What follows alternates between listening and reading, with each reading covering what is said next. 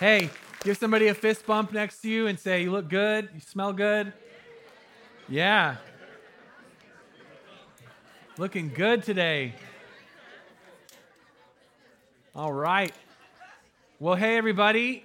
I know that all, you, all of you care about this as much as me, but this is the last, we just went through the last weekend without college football. And it's, it's back. Come on. Yes.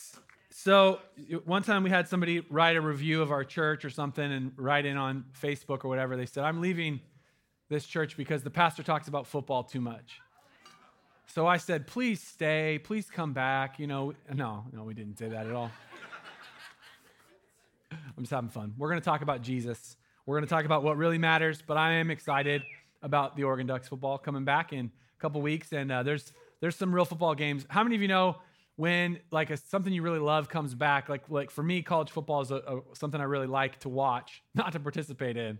I don't want to die but to uh, but to watch um, like the early the first game of the season i'll watch anybody play they're like it's the northern minnesota acapella boys choir versus the intramural junior varsity uh, var, you know volleyball team that started a football i mean like it doesn't matter. And you're like yes i'm excited about it. Excited. And that's how we should feel about church every sunday right? Is like uh, man is it sunday again? Oh my gosh i can't wait to get there right?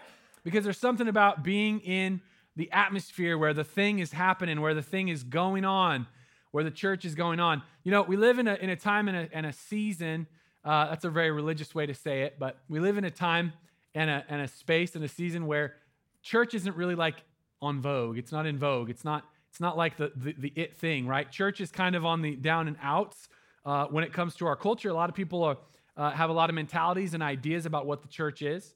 Uh, a lot of people think that the church, or even specifically going to church, is an irrelevant thing to do.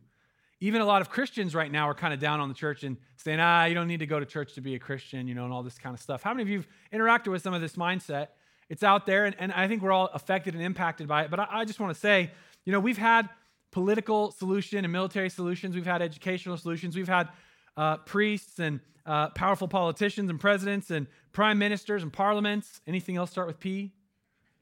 Help me out. It's like a Dr. Seuss book. We've had uh, philosophies, we've had all kinds of things throughout history trying to deal with the problem, trying to deal with what's going on in our world. And yet, none of those things have actually been the solution up to this point. And I'm sorry to say, they won't be the solution in the future. Because what's actually wrong with the world will not be solved by the people that actually broke the world. It'll be solved by something outside of the world, which is God coming back and bringing his kingdom to bear and, and, and opening up his kingdom here on earth. And so the church is not just a social club or an institution that has a limited shelf life that was relevant for a period of time in history where everybody went to church. No, the church is the community of people that have put their trust and faith in Jesus Christ. The church is the called out ones. The church is the, the vehicle by which God is going to bring hope and help and healing to the world. And so it still matters whether it's popular in vogue or not, it still matters. And you and I are the church. And I'm not just talking about Joy Church. We are one aspect, one local expression of the church, but I'm talking about the church Big C. I mean, we've got a great church community here in the city of Eugene and, and Springfield in this area. We, but we're also talking about the global church, all the people that are, are part of this thing that we call the Christian faith that have fully engaged with Christ and his mission for the world. And the church is as relevant today as it was, to, uh, as it was 2,000 years ago when Jesus began it, and he said to his disciples, Hey, listen, a lot of people are going to have all kinds of ideas about how to fix the world. But listen, until I become Lord and King and all the nations of the world come and bow their knees, like uh, th- there's not going to be real hope. So the church is ushering in the kingdom of God. Come on, this is the vehicle, this thing that we're doing even here today. It still matters and it's still relevant today. And, uh, and so, yeah, I'm excited about it. More excited even so than college football. Come on, are you excited with me? to be a part of what God wants to do. It's amazing. You know, how many of you like those kind of sports movies where it's the underdog team, like facing the Giants or like Little Giants? Remember those movies, Angels in the Outfield? Come on. I got a tetanus shot yesterday, and so I can't really do that. I got one wing, you know what I mean? Just flying in circles. That's really funny. You did, so not giving me the love for that, but Bethany and I both are happy to say we're both up to date in our tetanus uh, immunizations now from the Skate World project. So, David Walters attacked me yesterday with an air duct. No, I'm, kidding. We were just we were unloading stuff and, it, and I got scraped. It was actually embarrassing. I had to explain myself to the pharmacist at Walmart, the finest providers of medical care in the world today. Um, they're like, we don't take that insurance. You don't take McDonald's insurance? Come on. Anyways, man, I'm on fire, you guys. This is great. I'm like, look, I'm only here because I have the most minuscule scrape, but I don't want to take a risk. He's like, that's good. That's that's smart. So, anyways, where was I? Yeah, those old kind of sports movies uh, where the underdogs, right, where you bring together all these misfits and the little kids and the the kid with the, the bottle, you know, cap glasses and uh, all this kind of stuff. And then they, they have victory, right? And that's what God is doing with the church because He's bringing a bunch of ragtags. That's you and I misfits, people that were broken, people that didn't get it figured out, that weren't smart enough or good enough or righteous enough in their own strength to really get, get life right. He brought us all together and said, Hey, I'm going to invite you into eternal life. I'm going to invite you into my family, give you a seat at the table, and you're going to change the world. You're going to do something amazing when you put your effort and your energy together and you serve me, and it's a beautiful thing. So, come on, I'm excited about us. I'm excited about the church. I'm excited about what makes this thing that we're doing today different than any other thing that's going on in the world today. So, Come on, let's go. Let's go. I'm preaching today. I'm ready. I'm ready. And I'm also excited because this is second service, and afterwards we get to go get something good to eat. Come on. Fat kids get excited in church. Come on. Woo! I'm actually uh, uh, dancing like that was a little painful because we played laser tag on Friday night. Bethany and I did, and we were just dominant out there. It was incredible. People said video games weren't going to pay off for me. They did, I'll tell you right now. High score player. Come on. Tom knows what I mean, playing Halo. Yeah, now we're elite on the laser tag. but we uh, we played laser tag on Friday night, and then yesterday was down at our new building at Joy Church. Which, my goodness, go down there and volunteer this week because it is absolutely insanely awesome how cool our new building is, and it looks completely different right now. But if you can get down there for a couple hours to serve this week, like you're going to be blown away. It's just beautiful. It's incredible. I'm excited. Um, very excited about what God's going to do with that. But we were down there and uh, doing some, you know, working at the building for a couple hours. And then we went home and we were doing some home projects in the garage. And, and so I woke up this morning and I felt like I was made of, you know, brick or something. I couldn't move, you know, it was very stiff. And, I, and you say, that's why you have to exercise, Pastor. You actually need to stretch, not just your jaw to fit food in, but actually exercise. But we're here to talk about the church today. We're here to talk about the mission of Jesus, the community of Jesus. And I have a message to share with you called Cannibals, Crowds in the Cross. Cannibals, yes, those kind of cannibals. I'm talking about eating people. How many of you like freaky stuff like that? You're like, yeah. When I was a kid, when I was a kid, my grandma, she came from uh, California and she'd drive up to Medford to visit, and I was the one grandchild, so I was spoiled. They'd bring me a tin of cookies and I always had little outfits, and until my evil sister was born when I was three years old, I was the, the one and only, the chosen one, the golden child. And my dad called me Little Lord Fauntleroy. He still calls me that sometimes, even though I'm bigger and I can beat him up now, but he still, he still calls me that. And uh, my grandma would come from California to visit me, and she used to wear these mink, really nice mink coats, mink fur coats. I think it's illegal to wear those now because people are too upset. But, anyways, at the time, she had the mink coat, and I would luxuriate in the mink coat, eat my cookies, and uh, really enjoy my favored position as number one grandchild. But my grandma, when I would go on trips with her, she because she was always doing these cross country long trips, she was at the time would get on tape cassette books on tape, right? Like audio books. Come on, tape cassettes. Anybody raise your hand if you bought a tape cassette in your life. You're cool. You're in. You're in the in crowd. She would get on tape cassette and then eventually CDs, books on tape. And one of the books that she got that she exposed me to and I got to listen to was a story called Alive. How many of you remember the story of the Uruguayan rugby team that flew? Yeah, come on. In the Andes Mountains and they crashed. It was a horrible story, but the survivors got together. They said, We're not all going to make it. Those of us that die, the rest of you that are survivors, you need to eat us because that will help you live. And so it's the story about cannibalism and, and survival, and it's really scary. Um, but I really was into that. And as like a, I don't know, as a, a young kid, it really stuck with me. And then later as a, as a Christian, as a person growing up reading the Bible, I, I realized Jesus had a cannibal moment too. Like Jesus had this cannibal time where he told people in a sermon, like, this is crazy. He said, Hey, if you really want to be like in with me, if you really want to have eternal life, you can't just eat this like natural bread. You've actually got to eat the spiritual bread. You've got to eat my flesh and drink my blood. Now, you might think, well, yeah, I mean, we know you're going to say this is metaphorical or whatever, but the people at this time, they actually thought, a lot of them actually thought he's serious. He's dead serious because I'm sure he said it with a straight face, and I'll explain this. And they're like arguing about it. And so we're going to talk about this cannibal moment that Jesus had. But first, I want to give a little bit of backstory of where this takes place and what Jesus is describing and kind of set up a little bit of the theology of what we're talking about today as we talk about the church and moving from being just a fan of Jesus to becoming a follower of Jesus. Moving from the crowd that observes Jesus into the church that participates with Jesus and what he wants to do. In John chapter 6, I want to encourage you to read that passage. It's a masterful presentation by Jesus' disciple John. John was one of Jesus' disciples. At the time uh, that Jesus was with John and his brother James, um, they were probably like between 14 and 18 years old. So we like to think of them as like full grown men, but they're probably teenagers.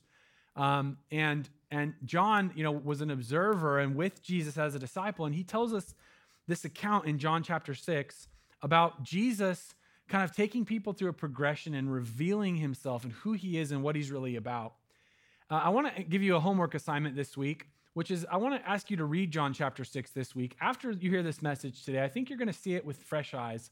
I'm going to give you a lens to be able to read that passage. Let me just uh, take one second and say, reading a verse of the day is a good start, but it's really not the way you're meant to read the, the scriptures because it's important to have the context of what's going on. What is the story? What is the backdrop? And then when you encounter things you don't understand, instead of being like, oh, I don't understand, so I'll just ignore it, ask somebody that might know the answer because you're going to find a rich revelation and relationship with God through the scriptures if you'll read the scriptures as they were intended to be read. You know what I'm saying? Like, you wouldn't go to a chef and say, I wouldn't go to Jamie Oliver and be like, Jamie, uh, we made your food and it was disgusting. He goes, Well, did you follow the recipe according to what I wrote down? Well, no. I read one line of it. I read recipe of the day. I read one snippet of it. And therefore, you're invalidated as a master chef. No we would understand that you have to go to the recipe as it was created and designed by the original chef. Come on. So when we talk about the Bible, a lot of people are like really put off with things in the Bible because they don't understand the context, the revelation, and the overarching theme in the story. And the, I mean, I could talk about this all day, but I'm not going to.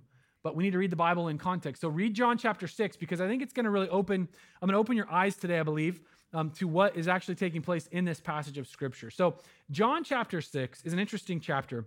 Jesus, it says, he goes from someplace and he goes out to the wilderness and he's talking to his disciples, and a huge crowd of people, a bunch of people, are going to see Jesus. Now, you got to know that at this time, Jesus is healing people, he's raising people from the dead, he's doing miracles, and he's saying really countercultural, pretty cool stuff. He's throwing shade at the Pharisees and religious leaders and, there's all this buzz uh, about Jesus. There's all this hype about Jesus. And so crowds are coming like, what's going on? Like flocking to see him. They want to get a piece of him. Like, what's gonna, what's he gonna say today? What's gonna happen? And so this crowd comes and they're they're all observing Jesus and listening to him teach this message. And Jesus really loves people. He realizes, hey, you know, we're, we're way far away. There's no Chick-fil-A here. He says to his disciples, guys, feed these people. And they're like, what do you, what do you mean? And he's like, you feed them give them something to eat, and they're like, oh, snap. Well, then they end up bringing Jesus somebody's lunch, right? Five loaves and three fish or whatever it was, some bread and some fish, and Jesus does the miracle of multiplication. So, how many of you know this story? Where Jesus feeds the, multi- feeds the multitude. So, there's 5,000 men, probably up to 20,000 people with men, women, and children. They're handing Jesus this food. He's breaking it. He hands it back, and they end up feeding this multitude. And that's like pretty amazing. And everybody gets really excited about this because who doesn't like free food? Now, what's interesting is that you'd think, okay, we observed this amazing miracle, so we should probably listen to what this guy says. But actually, what people end up really caring about from this story, what, what, when, when they're actually there, they're like, wow, if we follow him around, like he'll feed us free lunch all the time. This is awesome. We could just like hang out and act like beatniks and listen to philosophy and snap our fingers, and he'll just make the bread make it rain. You know what I mean? And they remembered back to their history where when the people of Israel were out in the wilderness and they were led by Moses and God was giving them manna and they were fed and they were like this provision and and bread represents kind of their natural needs. Like how many of you let's put it in our context. Although come on, we like ourselves some bread. Don't get me wrong. Hello, come on, or fries. That's like bread for adults. You know what I mean? Like um maybe not. but But like when you go to uh, Red Lobster, which I don't, but I like their rolls, those cheddar cheese or cheddar bay biscuits or whatever. Come on, the glory of God in a piece of bread right there. I'm pretty sure that's what Jesus made when he was making bread, you know. that's good stuff right there. I just go in there, have some bread. You know, I changed my mind. I'm actually going to go to Red Robin for fries. But can I have some of that bread to go, please? Thanks. Um, I got distracted. Sorry. It is the second service. They were like interested in the bread, uh, but bread for us in our context represents provision. It represents what you need to, to operate, what you need to, to live. So, what if somebody was like, I'm going to give everyone $2,000 or $3,000 a month. All you have to do is hang out with me. We'd be like, I guess I could hang out with this club. This is pretty cool, right? Because you're being provided for. So that's what's happening here. So Jesus does this miracle. He multiplies bread, and people are pretty excited about it. But then Jesus leaves. And he was always doing this, which is interesting because if you're trying to build a following, if you're trying to create a religion, if you're trying to create some kind of a movement, you try to gather people, not disperse them. And if you gather them, you don't leave them, you, you stick with them and you, you, you, build it up, right? That's how it works. But Jesus doesn't do that. He actually leaves. And then in John chapter 6, you'll see that he goes, he says, Hey, disciples, you guys cross the lake. They're like, Well, why? You guys go do that. They end up getting stuck in the storm. This is where Jesus walks on water and he reveals himself at a deeper level to his disciples. He says, I am is here. He's, repre- he's revealing himself as God to his disciples, and they're like, wow, it says they worshiped him. Then Jesus crosses the lake. He goes to a place called Capernaum. In Capernaum is a synagogue, and Mark and I actually got to stand in that synagogue, which is crazy. It's not huge, it's maybe about the size of the stage down here, a little bit wider, but it's not longer than this, right? Pretty, pretty much this big. Probably fit 150, 200 people in it. And Jesus is, is preaching a message at the synagogue, and he's done the miracle of the bread. He's just walked on water. People have now flocked to him. They're, they're filling this room, they're in this place in Capernaum. And this is where Jesus goes all cannibal. This is where he says something shocking and disturbing, and he begins to disperse the crowd. In fact, after he preaches this message, that we find out that many of his disciples departed. It means they were like, I'm out. Peace, deuces, I'm out, right? I'm gone. This is what Jesus says, though. He says, I tell you the truth. Anyone who believes has eternal life. Yes, I am the bread of life. Your ancestors ate manna in the wilderness, but they all died. Anyone who eats the bread from heaven, however, will never die. I am the living bread that came down from heaven. Anyone who eats this bread will live forever. And this bread which I will offer so the world may live. And everybody's like, sweet, this is a nice message about bread. I love bread. Bread's good. And then he says, is my flesh. What? this is where everybody, Excuse me? This is where everybody stops playing Angry Birds in church and looks up. You hear what he just said? My dad, he's a preacher. My dad's been preaching for 30 something years, pastoring in Medford, and every once in a while he just drop a bad word. Seriously, it's true, huh? Anybody that went to Joy Medford, he just cuss. We're like, Dad, you can't do that, and he's keep him awake. My dad says he preaches. My dad said he, he preaches like a cross-eyed javelin thrower. Not going to set any records, but he's going to keep the crowd awake. so Jesus has a cross eyed javelin moment. He says, You got to eat my flesh. And they're like, Excuse me? Oh, were you saying fresh? Eat fresh? No, eat my flesh. How many of you know flesh is the grossest word also that we have? I don't know what it is in Greek or Aramaic or Hebrew, whatever he's speaking, but in English it sounds like what it is flesh. When I got a shot, they put it in my flesh, you know. Then the people began arguing with each other about what he meant. Because they're like, he didn't say fresh, he said flesh.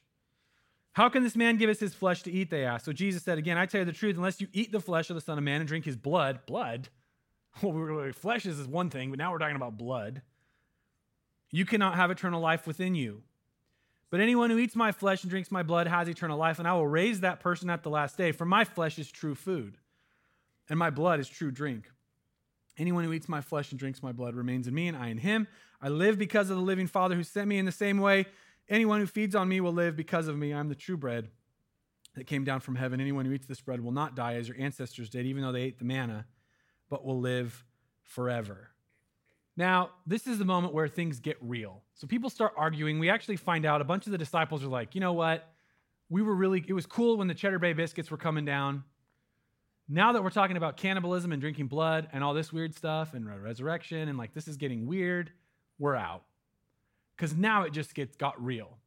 And, and, and we find out that Jesus turns to his disciples, to some of the ones that were there, and Peter's one of them. He says, Hey, are you going to leave too? And Peter says, Nah. He says, Who, where will we go? Because you alone have the words of life. And we find out something about the ministry of Jesus that is still going on today and is still happening right now, even as we speak right here in this very moment, that Jesus is not looking for crowds. He's looking to call people out to fully partaking, fully investing, fully buying in, going the distance.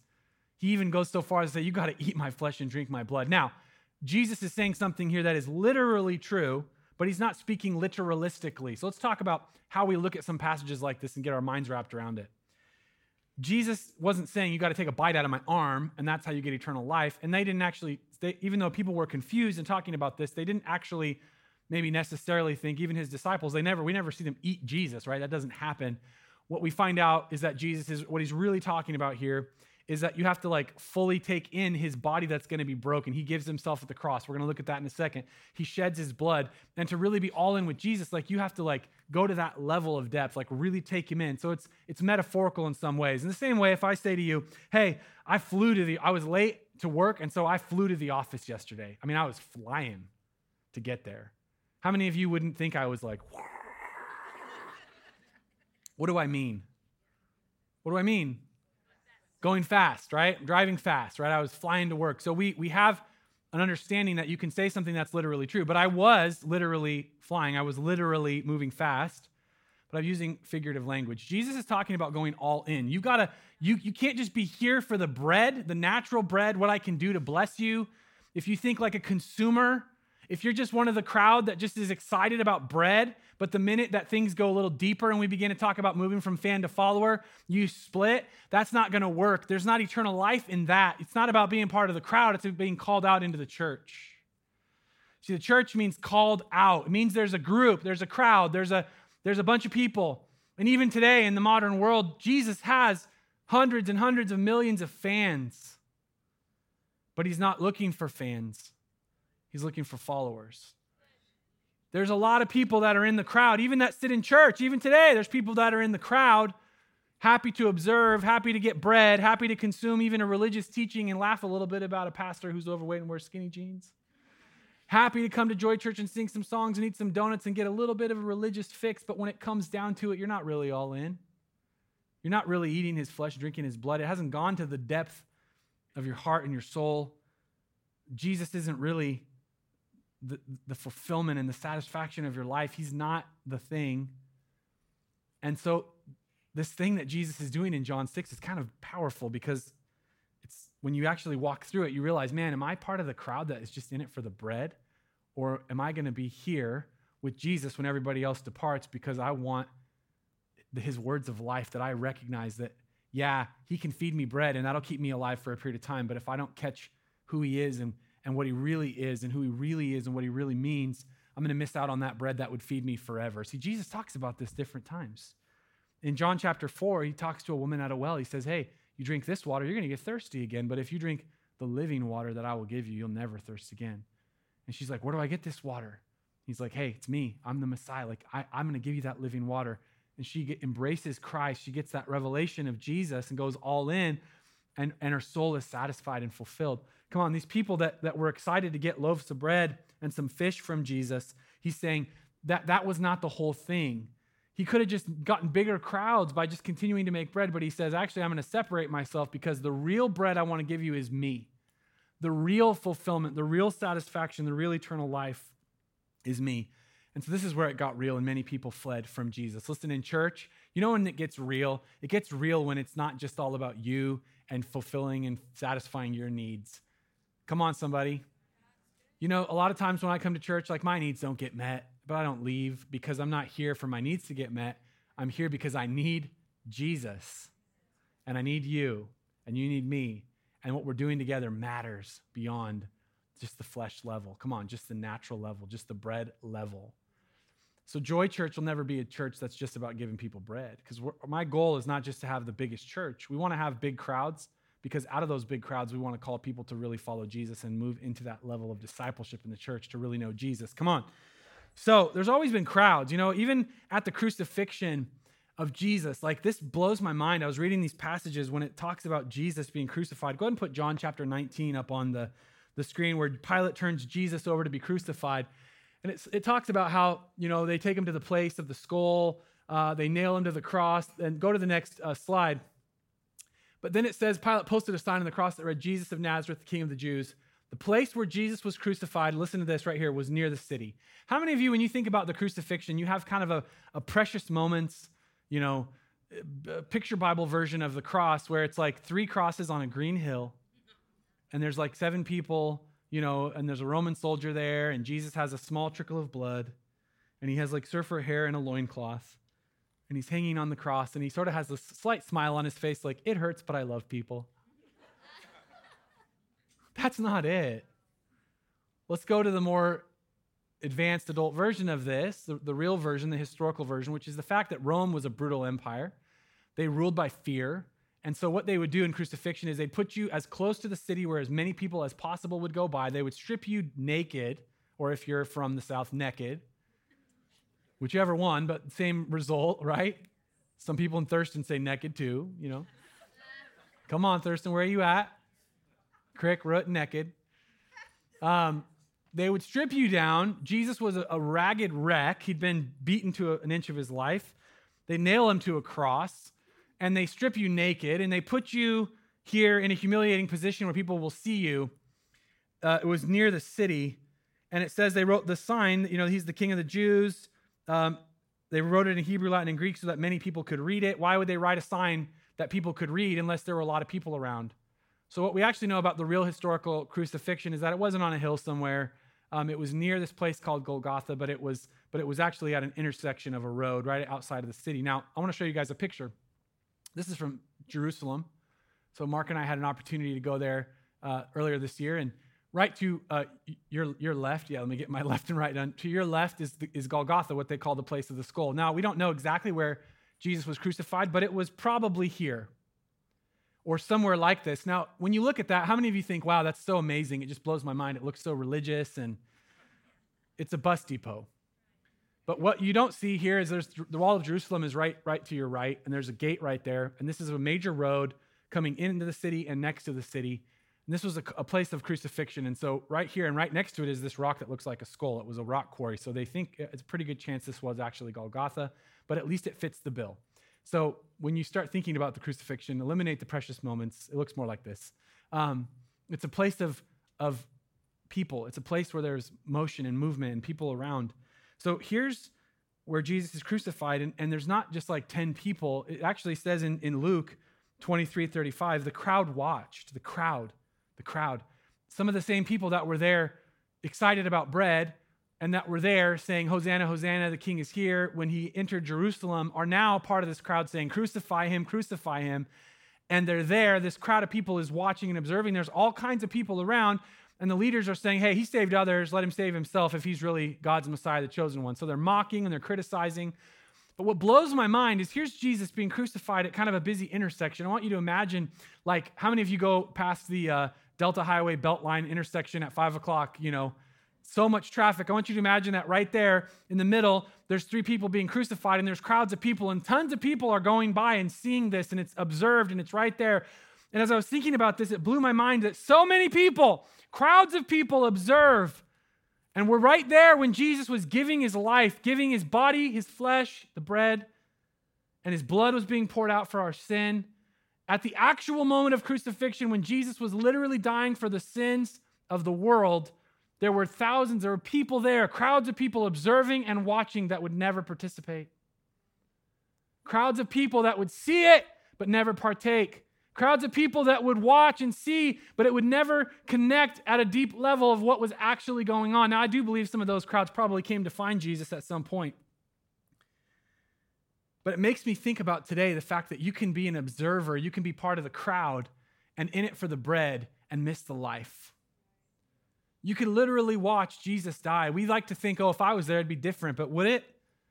You see, just like we're kind of obsessed with entertainment and fulfilling whatever fancy we've got, whether, you know, whatever it may be, we're just put kind of putting ourselves first and living our life for our own pleasures and desires, just like it was, it, it's like that now. It was like that then.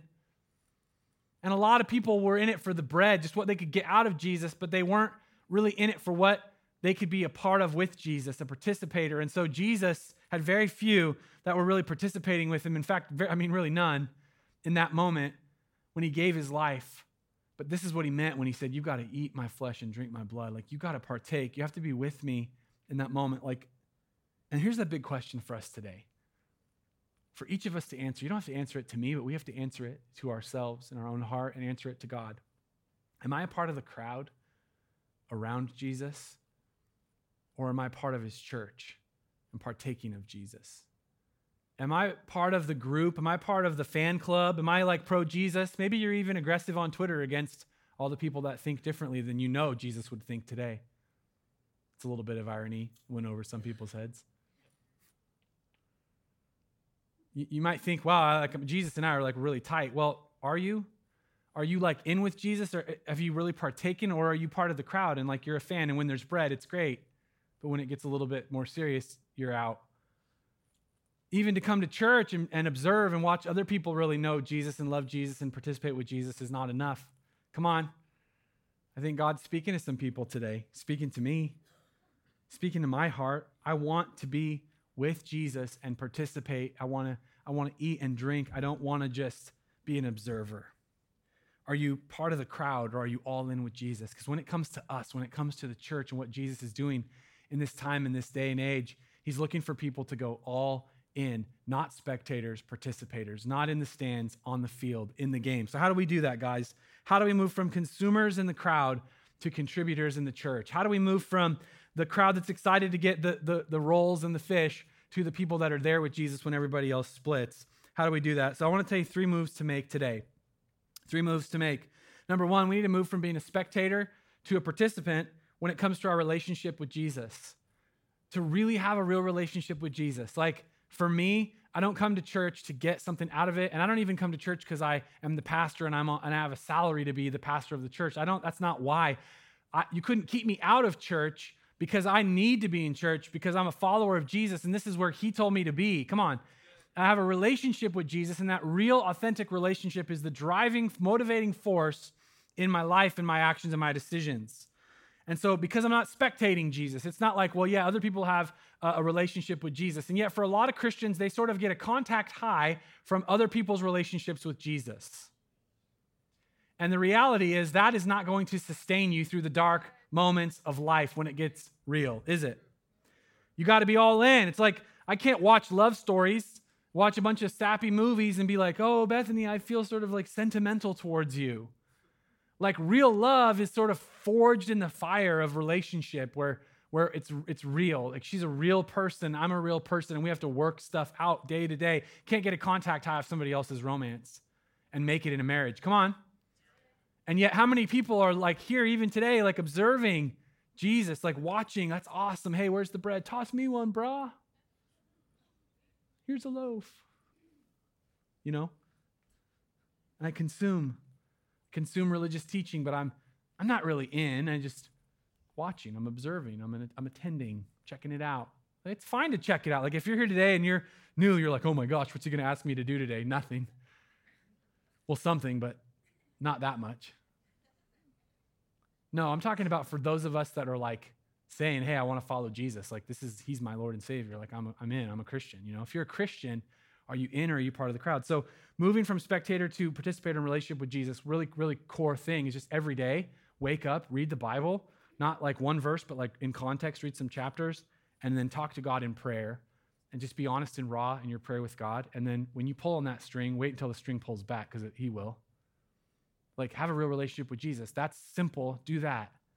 And as God speaks to you through his word and he speaks to you in prayer, in all the different ways he speaks. You go, what is, am I going to hear an audible voice? Maybe, but probably not. But he'll speak to you and you'll learn, you'll journey with God, but just make it real. Like actually give it some time on a daily basis to build that relationship. So move from being a spectator, participant when it comes to a real relationship with Jesus. Number two, move out of the crowd, move from being a spectator when it comes to your participation in church. Let me just give you some categories. Being here on a Sunday. Everybody pat yourself on the back. You're like, I'm doing it. Come on. Praise God. That's right. Being in church. Come on. You know me, church, right here. Being in church is a spiritual discipline. There's a million other things you could do, but you shouldn't. You should be in church. It's a value, it will change your life. Don't at me. You know, the people that you want to be like, the destinies that you want to emulate, the kind of people they have a dedication to the house of God. They don't let anything else get in the way of being there. And I, I don't I could go off on this, I'm not, but it's a spiritual discipline to be here, to be here. Uh, and, and you know what? When you have a discipline, it leads to delight. Like when I was learning how to play the piano, before I could do the things I can do now on a piano, it was like not a delight. It was boring and it was annoying and it was irritating.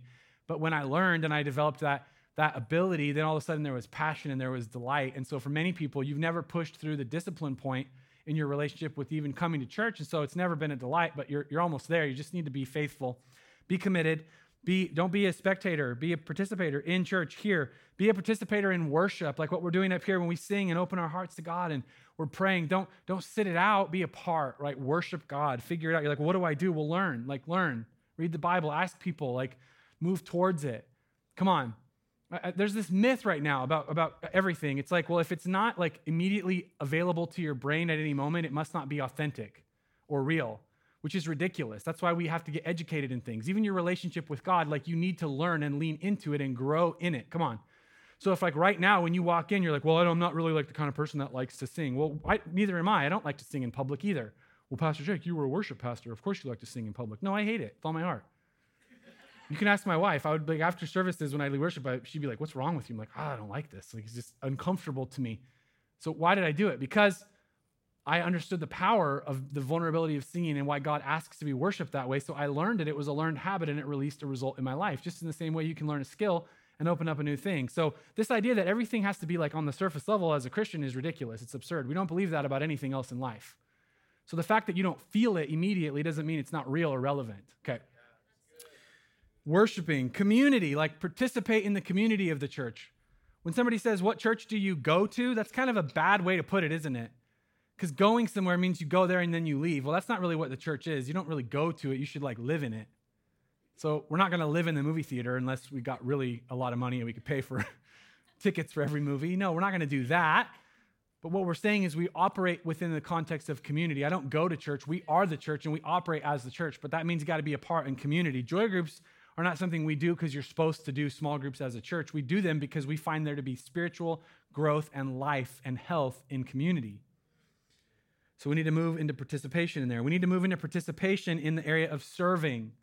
Serving, what do I mean by serving? I mean volunteering, serving in the nursery, being an usher, setting up and tearing down, uh, helping when we go on projects. We have serve, serve day this week at Shasta Middle School. Like when the church gets mobilized, when it's time to like get up and do something, every Christian should be a servant. There is no such thing as a Christian who's not a servant. Jesus was a servant. He said the Son of Man did not come to be served, but to serve and to give his life as a ransom for many. If the commander in chief is a servant, then what are we?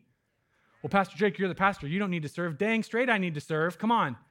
I still serve, guys. And you go, well, you preach on Sunday. That's how you serve. No, sometimes I actually do some stuff, like go to Skate World and move heavy stuff and get a tetanus shot. we all serve. Why? Because we're all part of the family. If you're not part of the family, don't serve. If you're part of the family, don't not serve. Penny, she's four years old, but she has jobs. She doesn't do them. It's a fight, but she has jobs because she's part of the family. Serving, giving. Scripture says, where your treasure is, there your heart will be also. My wife and I, we said, hey, we want our treasure to be in the kingdom of God, the house of God, the purposes of God, therefore we give.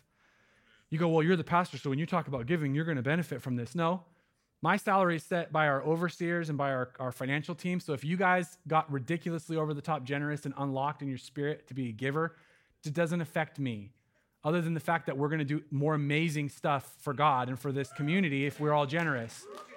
But let me tell you the percentage of servants and, and givers that we need to have in our house 100%.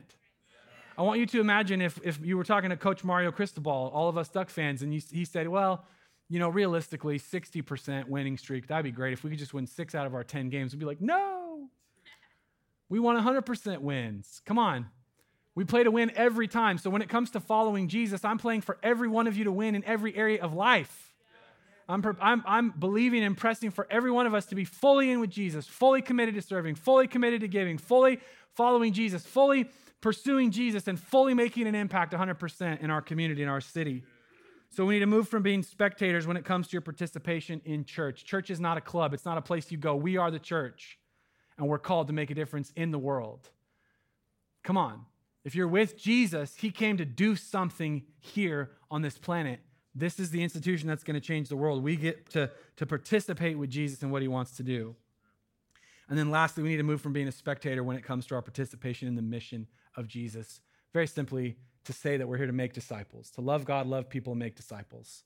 Meaning what? We're asking people to put their faith and trust in Jesus and follow Jesus and, and give their life to Him, help them follow Jesus. That's every one of us needs to take on that responsibility as a follower of Jesus. Come on, you feeling good today?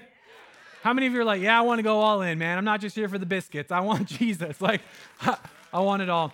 Listen, today, if you're here, why don't we go ahead and bow our heads and close our eyes?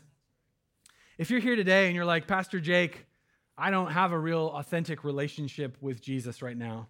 But as you've been speaking and talking, I've been thinking, I want that. I, want the real thing. I want to know Jesus, and I don't want to just be part of the crowd, just seeing what I can get out of him, but I want to, like, I want to know him in a real way. And the, the amazing thing that I didn't mention here is that, yeah, we're not just consumers when it comes to Jesus, but you will never, ever outgive, outserve, or outlove Jesus. When you give him your life, he gives you his life. And let me tell you, it, it's in our benefit so much. So if you're here today and you're like, Pastor Jake, I want to follow Jesus for real, would you just raise your hand where I can see? Thank you, thank you, thank you, thank you, thank you. Come on, that's awesome. Come on, come on, come on. More people today. That's awesome. I want Jesus for real, not like fake, not religion, not hypocrisy. Like, I want to serve him. It doesn't mean you're perfect, doesn't mean everything's perfect in your life. It just means you have hope and you're connected to God. You're made right with God by your faith and trust in Jesus. And he gave his life for you. So come on. Anybody else in this room today? I want to follow Jesus. All right, everybody that raised your hand and everybody else, let's pray this prayer and let's pray it and let's mean it. Jesus, I give you my life, every part of me, all the good all the bad, all my success, and all my failures. I confess my sins to you. I know I haven't lived up to your standard, but I thank you for your grace and mercy revealed to me at the cross, where you gave your life for me. I give you my life today, and I invite you to be my Lord and Savior. In Jesus' name, amen.